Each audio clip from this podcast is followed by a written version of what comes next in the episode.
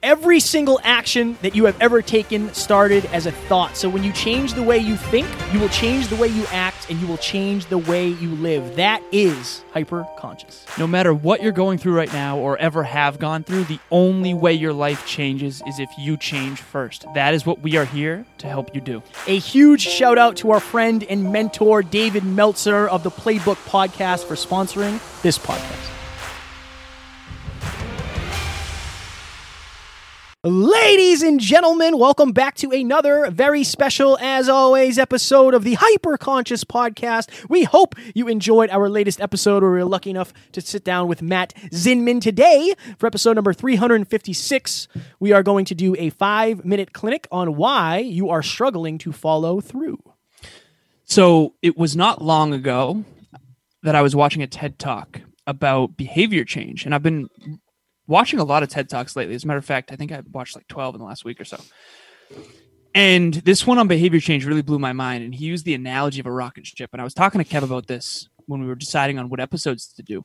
Because I think a lot of us right now, especially during COVID, are having trouble changing our behavior to work from home or to stay fit without gyms, things like that. And the analogy was a rocket ship. And basically there was two main focuses of this analogy. Number one is the energy that is required for a rocket to take off is like ridiculously high. I think it's something stupid like 95% of the gas is used in the first like I don't know, 10 seconds mm. or something like that. Then when it breaks into the atmosphere, it's already off to the races. So number 1 is habit formation and behavior change takes a lot of time and energy at first and then once you build a habit, you're good to go. But what this episode is about is about friction. And what they said is that a rocket ship needs to have very very strong aerodynamics in order to get to let's say the moon. Mm. and so that's the analogy for us. So how do we understand that changing our behavior is going to take a lot of time and energy but also we need to make sure that any friction to doing the good behavior is reduced and any friction to doing bad behaviors is actually increased. In other words make it hard to do what's bad for us and make it really easy to do what we want to do. And just so people know, friction is basically like difficulty. Right. right? It's it's more difficult. It's creating resistance. Friction right. resistance. So some things that say they're free are not actually free. Right. And that's what I want to preface this with. I one of my podcast clients used this example, so I'm going to steal it from him because it's a fire example. But back when I was a kid, I remember cereal boxes. It would literally say on the side, if you cut this out and send it in, you got to go to the post office and you have to put a stamp on this envelope and you have to drop it in the thing and you have to wait like two to six weeks. Eh, but we'll give you this little action figure.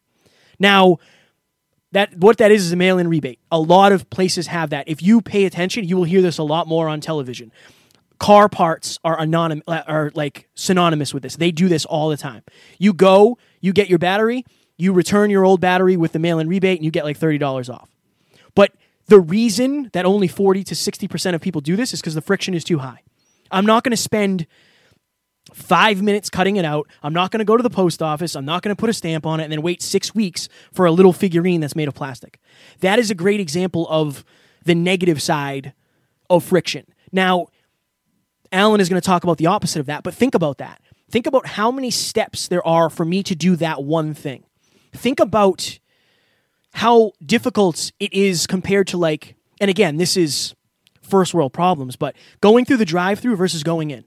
Think of the difference in the friction between parking your car getting out of your car turning your car off walking into the place waiting in line okay doing the same thing versus sitting in your car and talking to somebody through the speaker and then getting your food or drink handed to you. The difference in friction is giant between those two examples. So this is something I've said in my speeches. Good habits are hard to create and easy to break. Bad habits are easy to create and difficult to break. And the reason why, one of the reasons why, is the friction. So, yeah. for example, we've all been watching our favorite show on Netflix, and for me, it's Friends. For you, it's Parks and Rec. Oh, yeah. And it it actually takes an extra step to stop it from going to the next episode. So that's the bad version. Kevin again already gave an example of that. for a good version, what you want to do, lifestyle design is basically designing your environment. We talked about designing your environment for success. That's a lot of what this is. If you want to stop watching so much TV, put your TV in the closet and unplug it. It's going to take a lot of time and energy for you to get the TV rather than just click on. Right. Right. So I spent most of my childhood without cable and I never really watched the news. I never really watched TV much.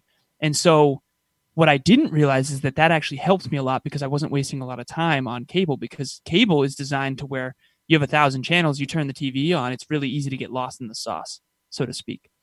So here's an example of the way that I've used friction to make a bad habit go away and a good habit come. So for me, I struggled with alcohol. And for a long time, I would, when I lived with my mother, for example, I, it, whenever she would be having someone over to drink, she would have the vodka out on the counter and I would notice it. And then all of a sudden I would have a craving that I wanted to drink. This doesn't happen as much anymore. But I remember I used to ask her, Do you mind keeping the alcohol out of sight so right. that I don't have that trigger? So I'm creating more friction to drinking alcohol. With books, I remember I set the intention to start reading a lot more books early on in my journey, probably like five years ago. And even right now in the background, I've got an entire bookshelf. If you want to start reading more, make it easy. Right. So for me, I always travel with three books on me. I have the compound effect on me, I have the 15 invaluable laws of growth on me, and I have essentialism. And so they're actually right here to my left. And Kevin knows this. They're always in my backpack, and my backpack is always on me. Why? Because I want to make sure that I can always work and be productive no matter where I am. And I want to make sure that I'm always reading or at least consistently reminded of those principles in those books.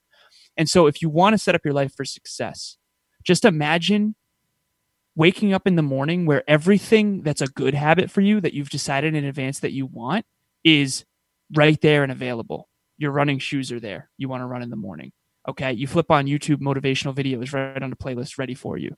Um, in the shower, you've got your toothbrush in there. You, you've got your flosser.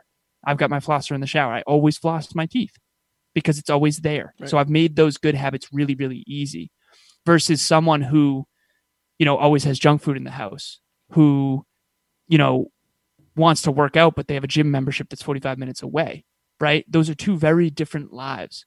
So, the main takeaway Kevin and I wanted for you there is ask yourself the question like, is my life designed where the things I want to do are easy and the things I want to stop doing are difficult?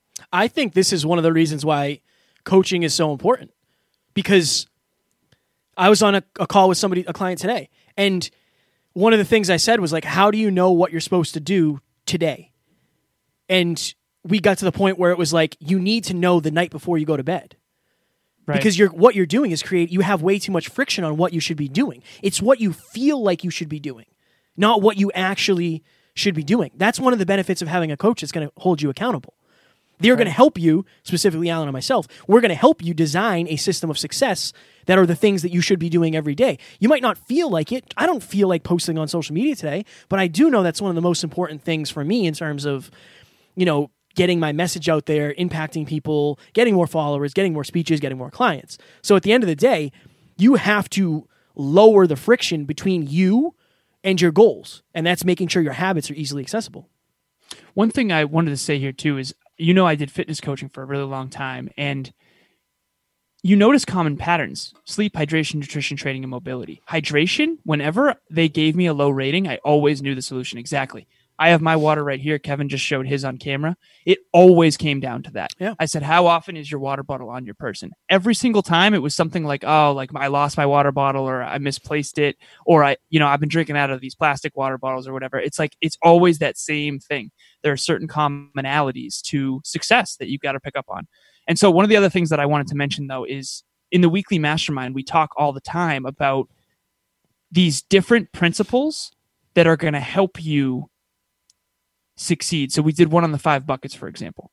Once you're aware of your buckets and which ones need to be filled and which ones don't, now we can start to strategize about how to actually make your life better, especially when it comes to designing your associations, designing your environment, designing your system of success to make sure that you're consistently and sustainably making progress towards your dreams. And speaking of the mastermind, we are having a very special guest, Mark Metry. If you're listening to this on Monday around noon, uh, when when this is out, Mark Metry will be joining at 6 p.m. Eastern Standard Time live, and he's going to be there to talk about social anxiety. So hammer questions because he has I read the book. I was I did the audiobook with him, so I got to read it before anybody else, which was fire. But it was an amazing book with like a lot of really good takeaways, a lot of good lessons because he's experienced this for a long time and he is a wizard at 22 years of age. Well, Kev, you used to have a lot of anxiety and you don't have nearly as much as you used to. Yeah. Would you it's interesting because I've witnessed you have less anxiety. Is it in part because of that book? I think for me it's it's in part because I went more internal. Right. The S stuff. Yeah, because Spiritual stuff. I'm not being affected as much by the external world as I was. That the stronger your internal world is, the the less it affects you when things are happening externally. So I think that was it for me. Like, honestly, yeah, that that was a big thing for me, and that's why I'm I'm talking to everybody about it. I think it's under underutilized. I remember we had that tough conversation, then we, we got to go. But I was talking to Kevin and Mark in the old studio, and Kev had a lot of anxiety and was struggling with a lot of anxiety back then. And I remember I remember saying to him, I don't know if that's sustainable Right. in this game. Dude, you've changed so much since then. That wasn't even that long ago, man. It was what, No, that four or was- five months ago? Yeah, something like that. Crazy. So th- these principles, But but dude, that was very synchronistic too, because Mark asked you to interview him not long after that for the audio Yeah. audiobook. But it's been the habits. Honestly, it's been the habit of meditation. It's been the, the habit of morning journaling and gratitude and visualization. Like that's I I attest it to that to that more than anything. The Um, meditation. yeah, yeah, for sure. Cool. for sure. Um, all right, I think we're out of here. Yeah. We don't know what we're doing on Wednesday yet, so we'll figure that out. So if you guys hear this, you want to join that live mastermind, Mark Metry will be in the house live and in charge. Talk about a little social anxiety. We hope you enjoyed this episode, and we will talk to you on Wednesday. Talk to you soon. Bye. Ladies and gentlemen, we hope you enjoyed this episode, and if you did, it would mean the world to us if you would share this with your friends. And if you have any questions, please reach out to Kevin or myself. Our contact information is in the show notes, and we can't wait to hear from you. Guys, we wouldn't be able to do this without you. So if you would kindly leave us a review on iTunes, that would help us make more people hyper conscious.